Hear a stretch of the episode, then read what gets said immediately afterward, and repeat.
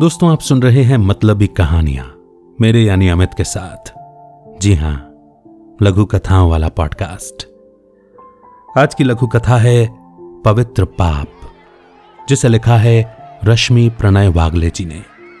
आइए शुरू करते हैं। अरे, बहुत ही बेशरम और ढीठ औरत है। पिछले साल भर से तो अकेली रहती है और अभी इतना बड़ा पेट लेकर घूम रही है।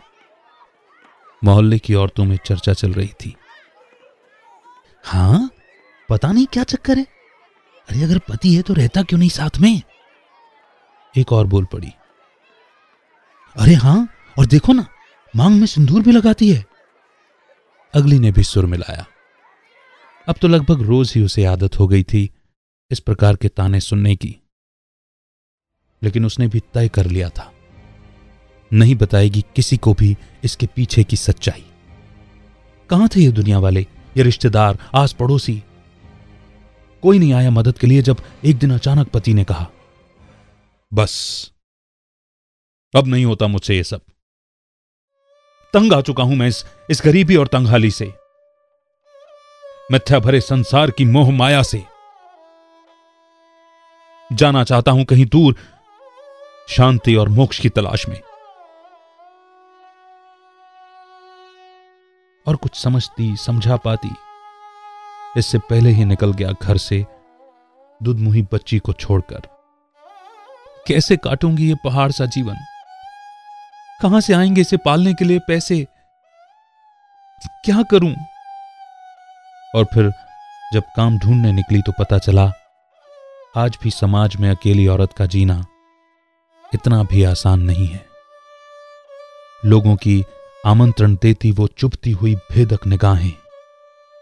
केवल व्यापार समझती हैं अकेली स्त्री को। तभी एक अखबार में इश्तेहार पढ़ा। सरोगेट मदर, चाहिए एक किराए की कोख। शुल्क पाँच लाख रुपए दिया जाएगा। दिल और दिमाग में फिर चिर परिचित द्वंद शुरू हुआ। हे भगवान कोक का भी सौदा। वैसे तो भी बहुत ज़्यादा ज़रूरत है पैसे की। क्या करूँ? कैसा धर्म संकट है प्रभु? एक तरफ़ संस्कार और दूसरी तरफ़ सच्चाई। संस्कारों वाला दिमाग अभी भी शंकित था। तो क्या ये लेन देन नहीं हुआ? क्या ये उचित है? लेकिन माँ का दिल जीत गया तो क्या हुआ? कोई गलत काम तो नहीं है ये?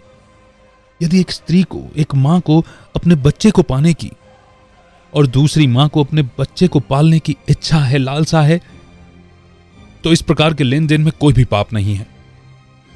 और ऐसा निश्चय कर, वो चल पड़ी माँ के स्वप्न को पूरा करने के लिए। इसी मोड़ पर यह लघु कथा यहीं समाप्त होती है और एक बहुत सुंदर सा मैसेज हमें दे करके जाती है। है ना? कैसी लगी आपको ये लघु कथा? ज़रूर बताइए। शो को सब्सक्राइब कर लीजिए ताकि हर अपलोड होने वाली स्टोरी का नोटिफिकेशन आप तक ज़रूर पहुँचे और हमारे साथ टेलीग्राम ग्रुप में जुड़ जाइए ताकि हर प्रकार का अपडेट आप तक पहुँच सके।